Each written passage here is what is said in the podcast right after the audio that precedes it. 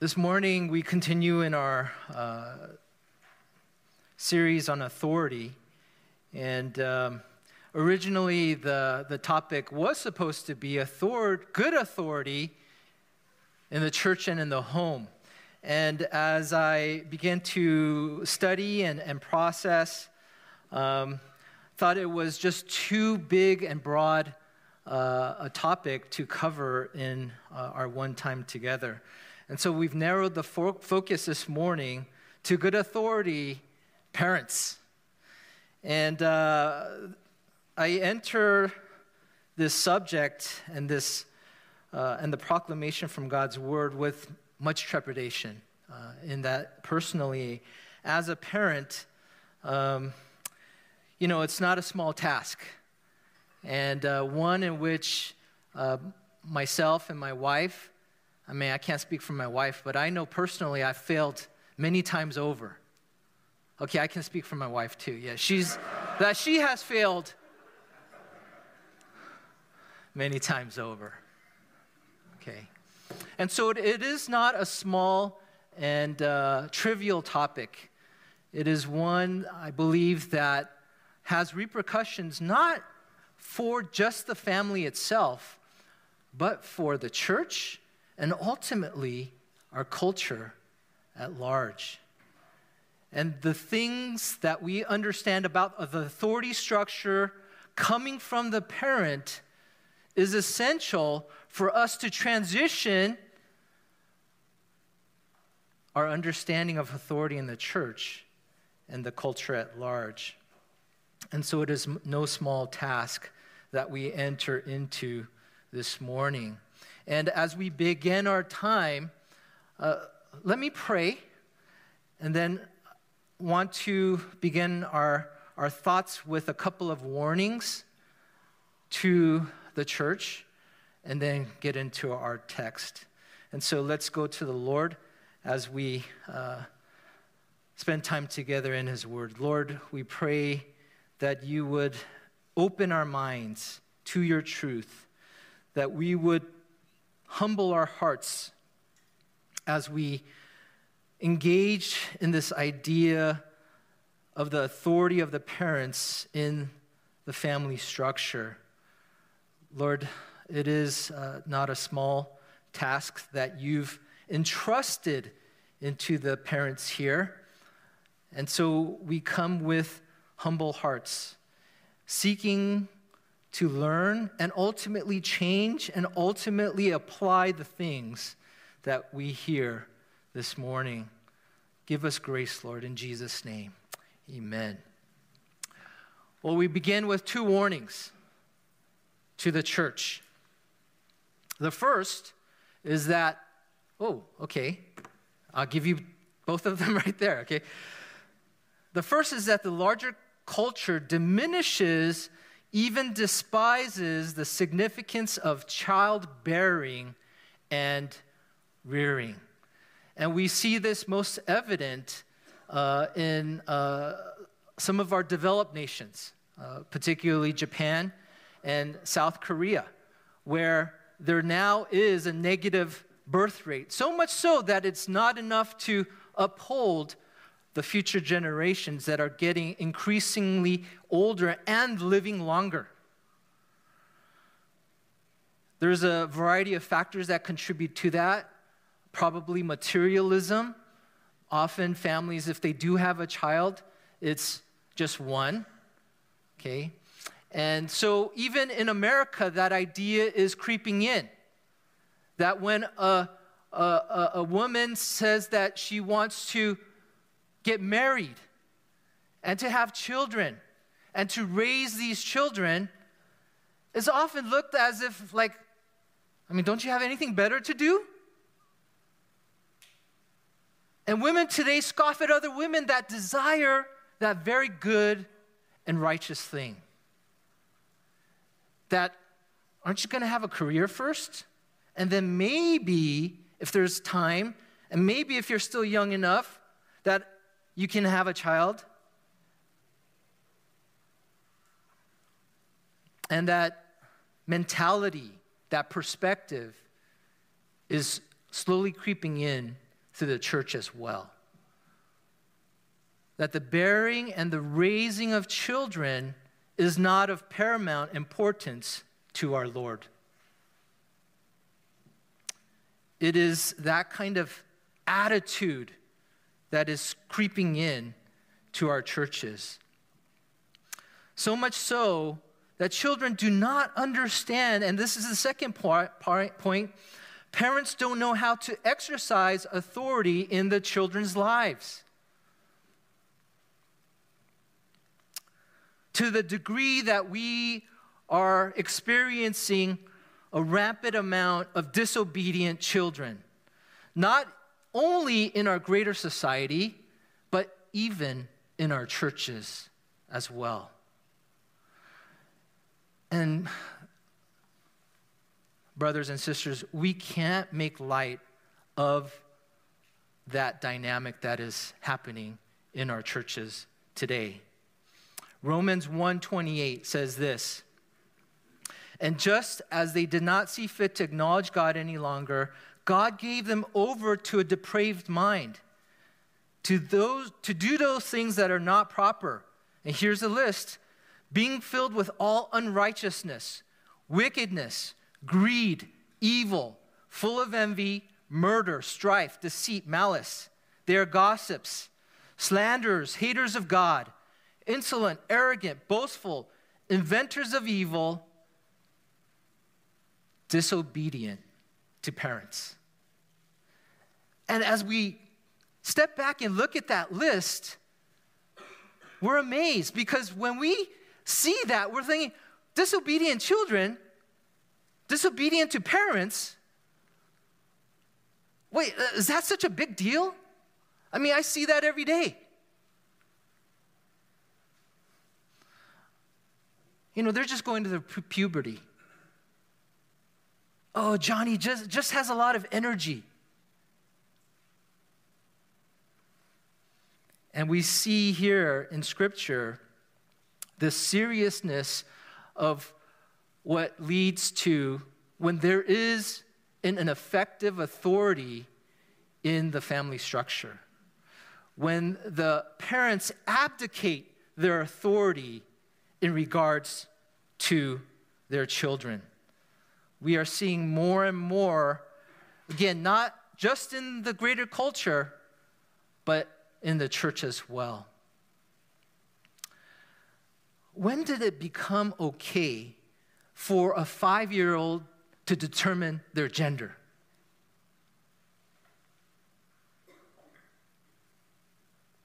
That their self will is dominant over the parents. We see it growing and growing each and every day in our greater society. That as the parents have given up or don't know how to properly exercise their authority in the family over their children's lives, there is a degradation of the general culture as well as in the church. And so it is with these two warnings that we try to understand the parent's authority in the family structure. And just want to kind of reset for us uh, what Pastor Nam had gone over that it is God that grants authority, first of all. That authority is a delegated responsibility. And particularly, God has created his creation order with certain offices and grants authority to these offices. We see that God has granted authority in government. He has granted authority to the elders of the church, and he has granted authority to the parents in the family unit. It is a delegated responsibility that those of us who have children need to understand and undertake. The one thing unique about the parents' uh, authority, uh, as we start off on this topic, is that many of us, actually all of us, our first exposure to authority, to the authority delegation, is parenting. And our thoughts, our reaction to that concept is by and large shaped and formed by how well or how not well the parents have structured that authority. If you're sitting here this morning and you are suspicious of authority, you go, you know, again, our greater culture kind of encourages that this independence of thought, being not under any kind of authority. But it's also shaped by the way that we are introduced to this idea, this dynamic in our lives, by our very own parents. And uh, again, just want to uh, encourage us this morning as we look to this topic that it is something that we take to heart, that it is not a small thing, that this type of authority, that the authority that we model, that we exemplify in our homes, will by and large determine how our children relate to authority for the rest of their lives. So it is not a small undertaking that we go under this morning. And so just have a humble heart. Just open your hearts and minds to the passages that we'll be going over today. Well, we have but simply two points. And our, our main text this morning comes from Ephesians chapter 6. And if you haven't already turned there, you can turn there. And here, I'm going to steal uh, Pastor Nam's thunder a little bit because this is the very next passage that he's, well, uh, next two passages that he will be undertaking. And so we can always hear the word of God over and over again. So, uh,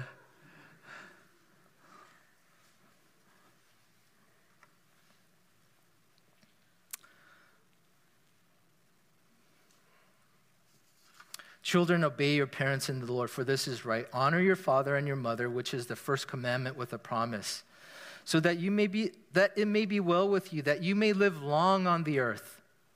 Fathers, do not provoke your children to anger, but bring them up in the discipline and instruction of the Lord.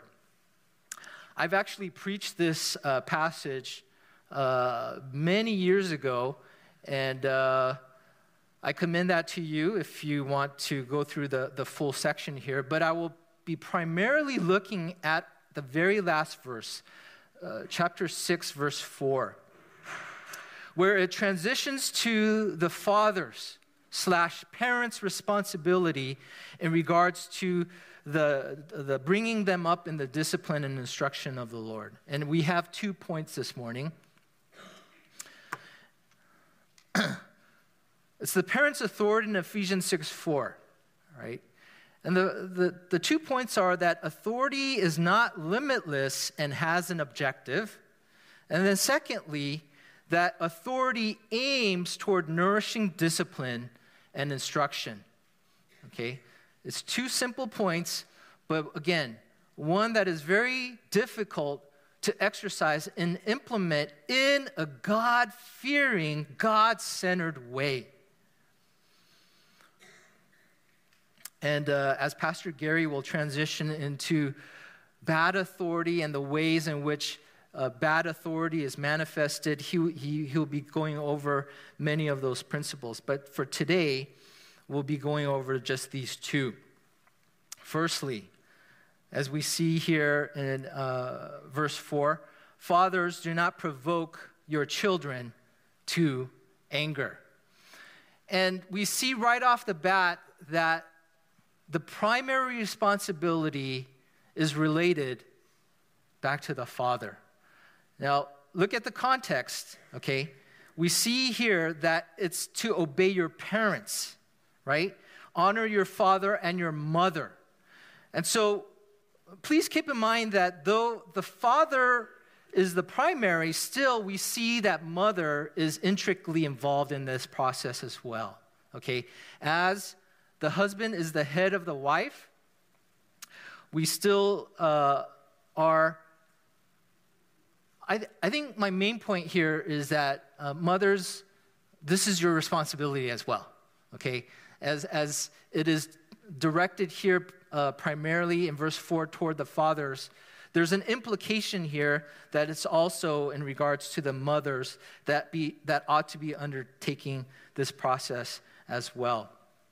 But the first thing that we see here is the responsibility of the fathers slash mothers slash parents is not to provoke our children to anger.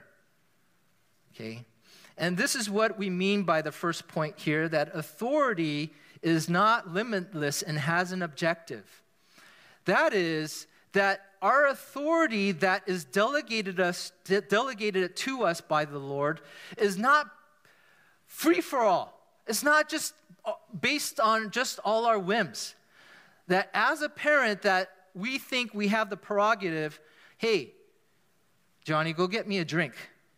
Hey, Johnny, Go clean up the trash. Hey, go, Johnny, go wash the car. Now, under our purview, those could be the could be those prerogatives, okay? But to the degree that we are not provoking them. Okay, you understand here? That there is an element that we are modeling this authority in a way in which it's not causing anger and particularly resentment.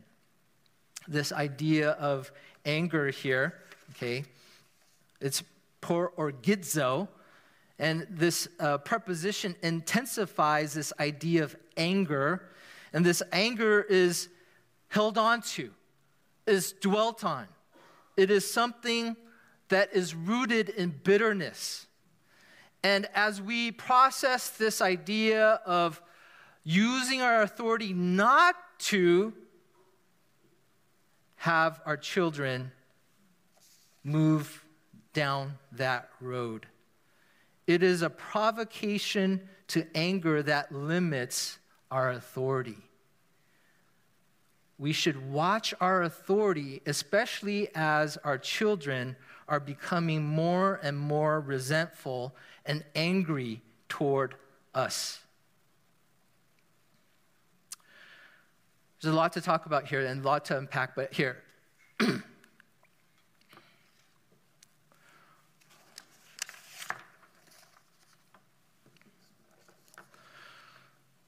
Authority should not be used on the whim of the parent, but towards God's desires for the child. Namely, as we push back to verse 4, that it may go well with you and that you may live long in the land. As we see the instructions for the children to obey and to honor their parents, one of the manifestations of that is that they will do well and that they would live long in the land. And so, if that is an implication, if that is an outworking of the child's obedience to the parents, we need to understand that that is one of the objectives that the parents have to move our children toward, especially in our use of authority. If we are finding that our, authority is moving our children away from that, that is a red flag. It is something that we need to consciously and intentionally ponder over because all of our children are very different. There is no one size fits all. And because of that, this is the daunting aspect of the application of authority for the parent. If we raise all of our children in the same manner, we're going to lose. We're going to lose this battle of provocation to anger. Our firstborn is a rule follower. And many firstborns are tend to be rule followers. And so, in the way that we craft our authority and the way the, that we have interacted with our firstborn has been vastly different, especially in contradistinction to our secondborn. My children don't appreciate being used, but you know, that's all I have.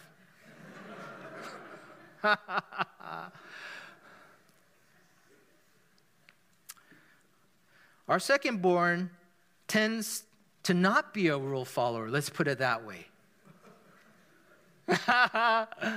he knows. There's no secret. I'm not outing him.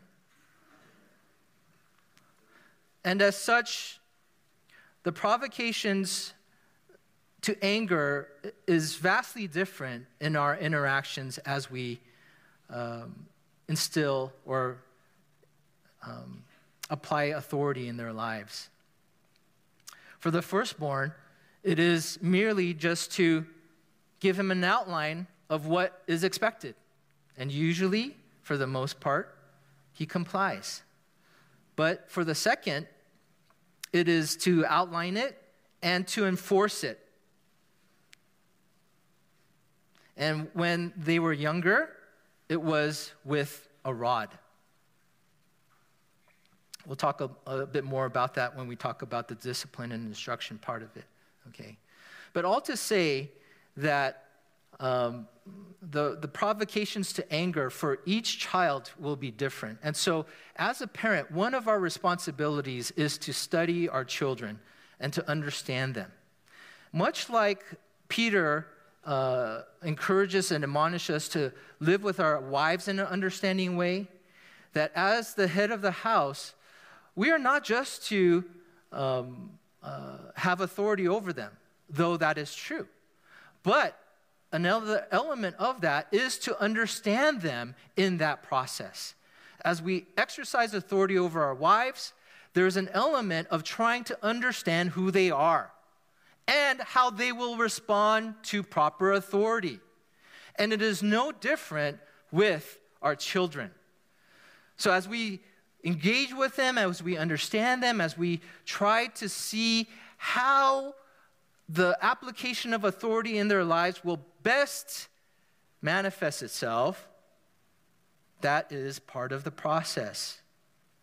Now, there are different things that can uh, provoke our children. I've listed a few here. This is authority run, run amok, okay? And, and these are some of the things, some of the ways that I myself have found myself provoking uh, our children to anger, or just generally, I think that parents make the mistake of in their use uh, or of authority and their parenting. Number one is favoritism. Okay, number one is favoritism. Isaac favored Esau over Jacob. And we saw how that ended up. Okay. But as you think about how you interact with your children, one of the things that can discourage, that can hurt, that can anger your children is to play favorites. Now, if you're an only child, you know, maybe your parents or your father plays favorites with his things. He values his car over you, okay? Or his job over you. But the dynamic of showing favor excuse me over their over, over one children over another okay can be a very dangerous dynamic and one that can provoke our children to anger secondly hypocrisy and i'll just share with you right now my my children have called me out on this okay um, that Dad, it seems like you're one way at church and you're another way at home. Oh, oh, let's, let's let out our dirty laundry right here, right now, okay?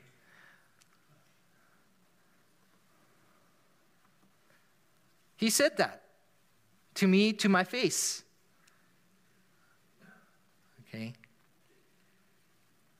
And that is a shortcut to angering our children. When we are not consistent in our behavior before the Lord, and we are merely putting on a mask. Okay? And we put on a show in one arena, and yet we don't show the true self in our very homes. Okay? That is a surefire way to provoke our children to anger. Neglect.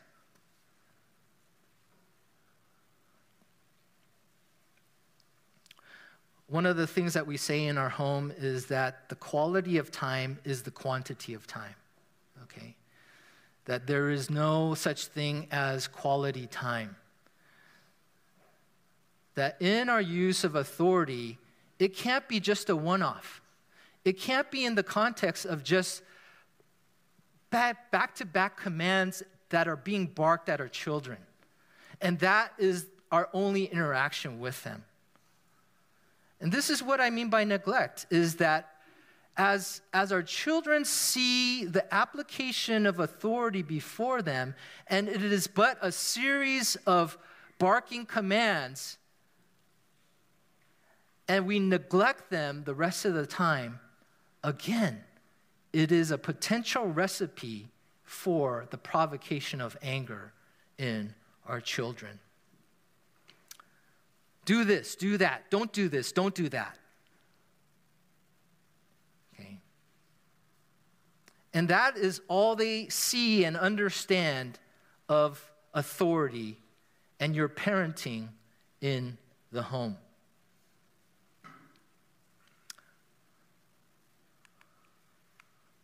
A lack of love. This is one of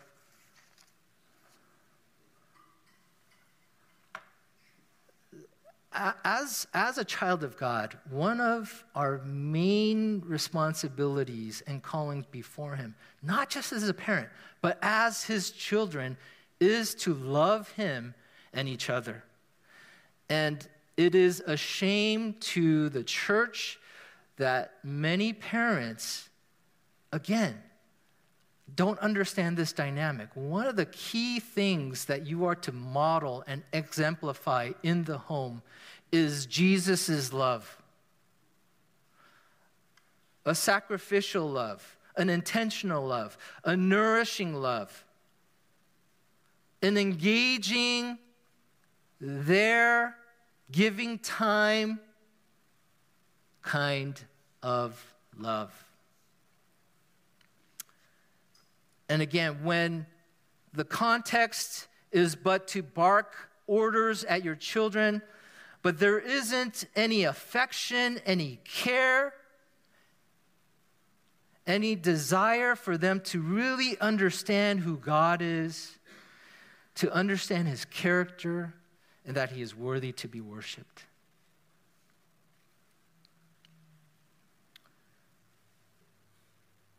When we show our love only when there is a performance.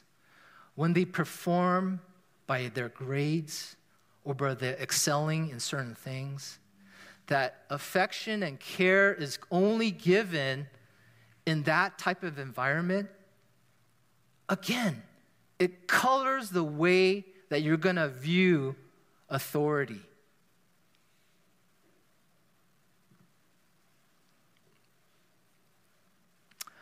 Our children need to understand that we will never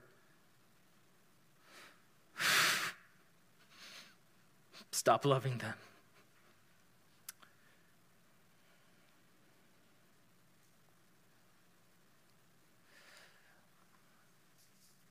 That your love for them is not dependent upon their performance in school or in athletics or in anything else, even their profession of God.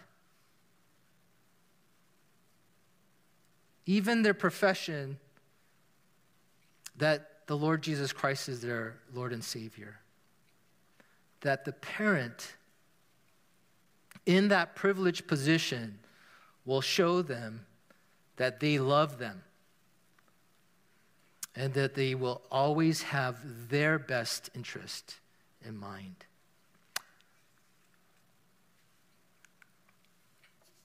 And lastly, is hurtful words, okay?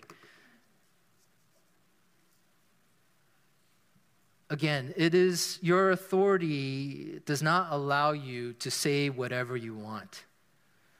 The parent needs to be careful just in the way that he crafts his words with his wife and his interaction with his wife. He needs to do the same with his children. Okay?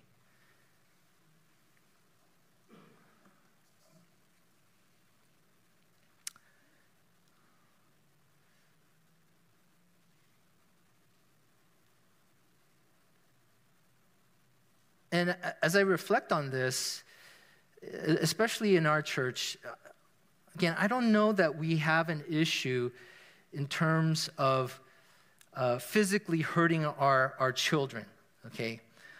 But I think the, the more nuanced and more sensitive thing can be the way in which we use our words with them. That we can often be careless with the way in which we use words of encouragement or discouragement, okay? Especially in comparing and contrasting our other children. Why can't you be this way? Or why can't you be like Johnny or Sally?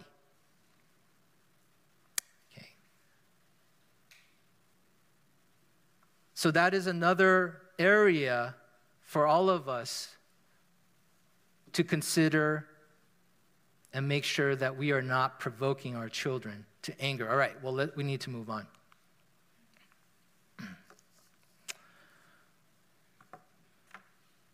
So, as we consider the, that there are limits to our authority, that we shouldn't be, you know, running amok based on our own uh, whims, our own experiences, the ways in which we were raised, but that it is toward their well being that it will be well with them, that they will live a long life. And here we transition to the authority that aims toward nourishing discipline and instruction. Okay, look at the second part there.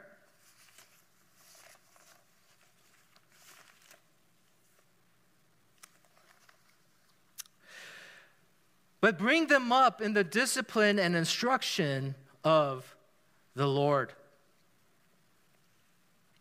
Parents' authority should be centered on wisdom, both in the exercising and teaching of it.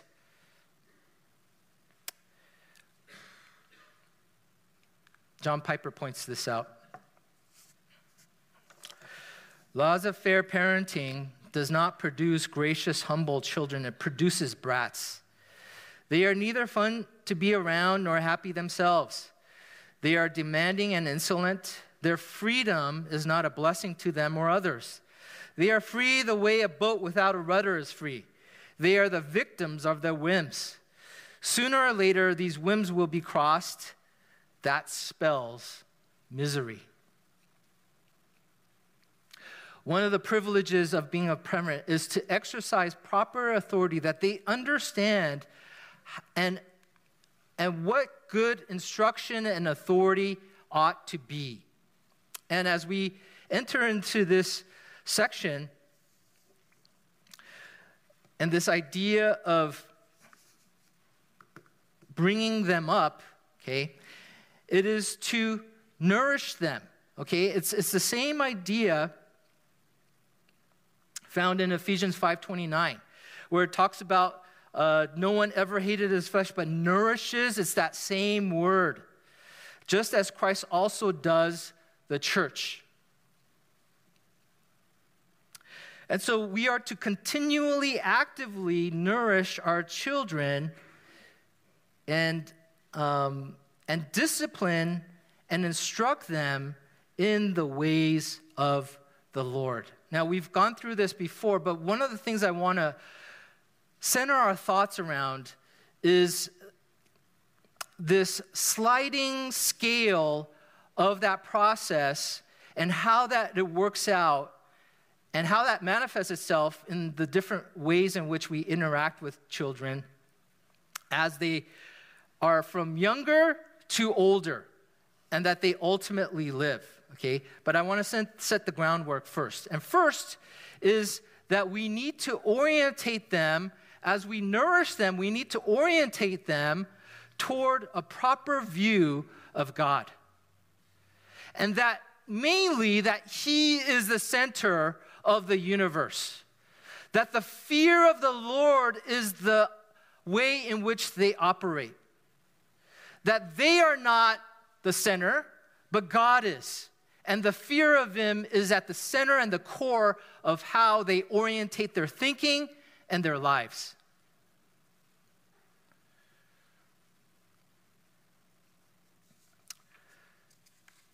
True wisdom is given to those that fear the Lord and understand that God is at the center of the universe.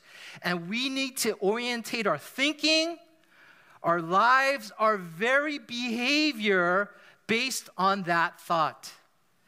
And it is then and there in which we will be able to properly live a life of discipline and instruction in the Lord. I don't know if you were here at, at uh, this past members meeting, but one of the things that I'm trying to instill, especially in my daughter as she gets a little bit older, is that she is not special. To the consternation of this greater culture, that every child is special. You are not special, God is special. And we orientate and live our lives around Him, not you. We see the effects of this specialness, right? And I, and I shared with you what, what that was about, right? I mean, it's just even the smallest thing. People taking two parking spots when they only need to take one. Ah. ah.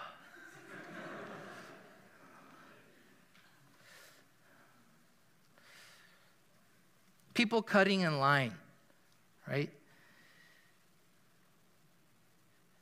Again, it, is an orientation of life that says that I can determine and be the arbiter of right, what is right and wrong. But if we train and, and teach our children that God is, is the one that we need to be aware of in terms of how we think and how we live, then we have the building blocks of helping them understand authority can be good. That when God tells us we should not do this and rather do that, it comes in a framework where they understand authority is good. And it can be a game changer in terms of our parenting. When we now, as those that have been delegated that very authority, are in a position to show that authority can be good. And one of the things that I think that I want to kind of flesh out here is that as our children from young to middle to old, okay, there is a way in which we can model proper authority. And one of the key things I think that is shared in Jonathan Leeman's book is this idea of the hands. That here is a child, and here is us in terms of our authority. That when they are first born, and we are raising them in the fear and admonition of the Lord, we are in front of them. Meaning, Johnny, don't do this. Don't touch the fire. Don't pick your boogers and eat it. Don't grab into your diaper and pull it out, whatever's in your rear area. So there's a lot of instruction, there's a lot of warning, there's a lot of commands, there's a lot of do not do this. And in fact, there's an element of making them do it through the rod. Okay? So again, we're in front of them, making sure that, again, under the parameters of that, do, they do well and live long. Hey, don't touch that fire. Don't put your hand in the, in the electric socket. Okay, there's a lot of that in the early phases. And then we come alongside. Okay? And this is the process by which we're making, helping them to think about hey, why shouldn't I put my finger in the socket? Okay? That now they're thinking and making decisions on their own because there are repercussions to that, that you will be electrocuted. Well, you know, why should I not fight with my brother and sister? Because in the, in the, in the beginning, hey, stop fighting. But now we come to a position of that doesn't honor the Lord when you fight with your brother and sister. You need to show them love and grace, etc. Why should I not cheat at school? Okay, first, don't cheat at school. God is watching, it doesn't honor you. Why should I not cheat at school? You're helping them understand the process and taking their own self agency in following the Lord. Okay? And then, lastly, what Jonathan Leeman shares is that we are behind them. Once we've trained them, once we've disciplined them, that they understand the fundamentals of how to orientate their lives toward a Godward life, we are now behind them and to impel them. Of course, maybe, you know, there's still an element of that, always kind of interacting with Scripture and helping them think. But as, as they leave the household, it is to encourage them, it's to admonish them, it's to uh, have them continue in their following of the Lord. Okay, well, I, I kind of skipped over here, okay? Proverbs 29 uh, 15. And, and this is what we mean the rod and reproof give wisdom, but a child left himself brings shame to his mother. In the early years, there is an element where you enforce that uh, authority with discipline. Okay? And the child knows that there will be re- repercussions for violating that authority. And we see, especially in the parent's life, the spectrum of early on enforcing in a unilateral manner the authority that you're trying for them to understand and then for them to follow through on. And you enforce it with the rod and reproof. Okay. And parents, you know, it's a new new era, and uh, a few generations ago now, uh, when we were in the early stages of our parenting, for the most part, uh, many of the parents here, it was a given that there wasn't a sparing of the rod. It was understood that that is good and well for your children. And again, I don't know if that's the case now, but I would encourage you to consider these scriptures. Okay, and I'm not saying you have to do it, but that it is a tool to use for the good of the child in their instruction and fear of the Lord. Now, that's the early years. Now, it transitions here to Proverbs 26, 4, 5. Answer not a fool according to his folly, lest you be like him yourself. Answer a fool according to his folly, lest he be wise in his own eyes.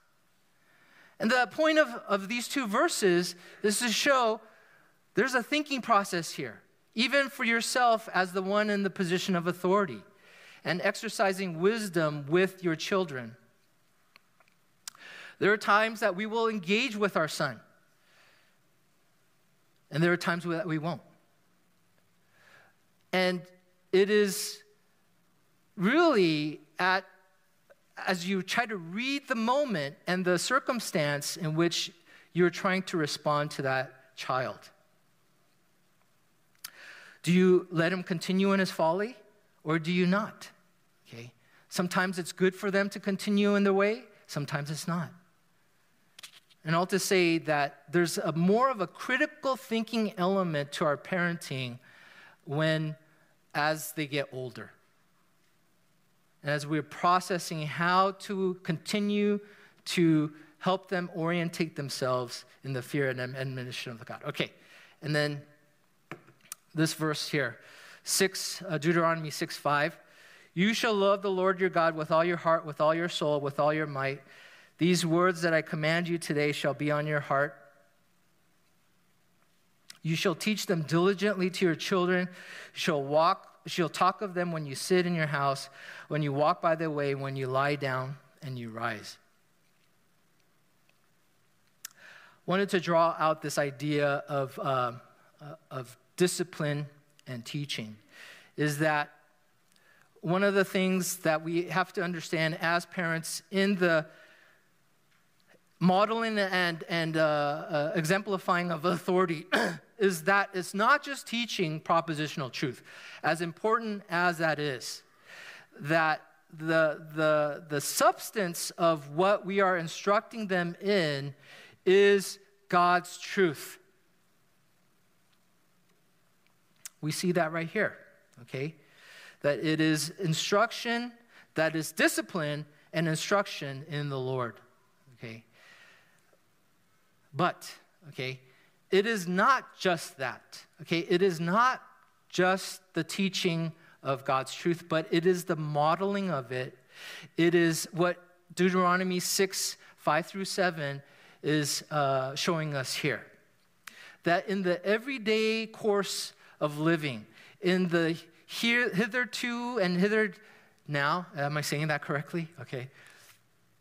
From here to there, that there is uh, an intent upon the parent to show them how to love their God with all of their heart, mind, and strength.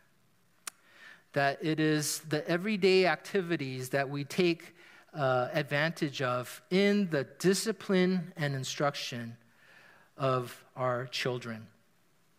That it is not merely a classroom setting that we are to be involved in, but with our very lives, with our very examples, as we go through life, that we are to teach them the ways of the Lord. Psalm 78 is very similar. He commanded our fathers to teach your children that the next generation might know him. The children yet unborn, and arise and tell them to their children, so that they should set their hope in God and not forget the works of God, but keep his commandments. It is not just within the classroom setting, important as that may be. And again, I'm not uh, dis- diminishing the, the, the priority and the importance of teaching our children scripture, okay? And parents, if you are not doing that, that's not good, okay? That is uh, our responsibility uh, and our privilege as we uh, mete out our authority. Okay. But that, one of the things that we need to model is that it is in the everyday living that we can show how God's uh, plans for us, the way in which we orientate our lives, can be a blessing to them and to others. Okay, you see that there? As we orientate our children and help them understand proper authority, that they can be a blessing to themselves because it will be well with them and they will live long. But they can also be a blessing to those that are around them. Okay? And I think one of the key things that we have to understand about how we model and use our authority is that they understand that greater perspective. that it is beyond just our family setting, but it transitions into our church. 1 Timothy 5 1 2. Do not rebuke an older man, but encourage him as you would a father, younger men as brothers, older women as mothers, younger women as sisters in all purity. Why am I talking about that? A person that understands proper authority, a, a child that understands proper authority, he's going to understand how he fits in in the dynamic of the church and acts accordingly. When he sees the commands and the authority of God before him and it instructs him how he ought to interact in the family of God, he understands it. And he takes on that calling and reciprocates and does it in a manner that honors the Lord. Okay, are you seeing that connection there? Right? As, as we exercise proper authority in the early years and as our children transition to more of self agency, trying to determine their own ways before the Lord, they understand when they are told something from the Lord and how we ought to treat the brothers and sisters of Christ, they fall in line and they know how to respond. That, oh, you know what? He's just a stupid old man. Okay? He doesn't know what he's talking about. Oh, you know, that woman, man, she just talks a lot. Okay? But when your children, when our children understand that there's a proper orientation to have in terms of those that are in the family of God, they will respond in kind. And so, all to say that the authority is now transitioning from making all of their decisions, they're making their own decisions. And as they transition into the family of God, they know how to respond to proper authority. And then, even beyond, beyond this congregation, beyond the family of God, they know how to understand authority as well. That when they are under their boss, when they are, un, when they are told to pay taxes, there is a proper orientation for them to receive that kind of authority from these different offices. Whew, okay. As I set out at the beginning, it was a, a daunting task here. In that first, uh, uh, you know, personally, it's one that is very convicting and one that is, uh, you know, daunting to do it right in the, in, in the way uh, that God has called us to, to mete out authority in our homes. But secondly, that there's a bigger picture, right? There's more at stake. It is that we are not just, we are creating the seedbed of our children in terms of how they will receive good authority as well as bad authority. And much of that is determined by parents. Okay? And so this morning, I hope that we take to heart God's word in regards to this idea. I want to leave us with these final thoughts from Jonathan Leeman. Okay, hopefully these principles will help us further kind of apply the, the truths that we learned this morning. We act with a much lighter hand, operates through trust and relationship, is patient and plays the long game, respects those that lead as their equal, and quick to forego their rights. And it's on the website, but these are all uh, dynamics to uh, keep in mind as we apply authority in the life of our children and with others. Okay, let's pray. Lord, we thank you for our time together. We thank you for your truth, how daunting it is, what a great responsibility that you've given to us that our parents or that even are thinking of becoming parents. Lord, we pray that we would really uh, take to heart that we have such a big impact to those that we are raising.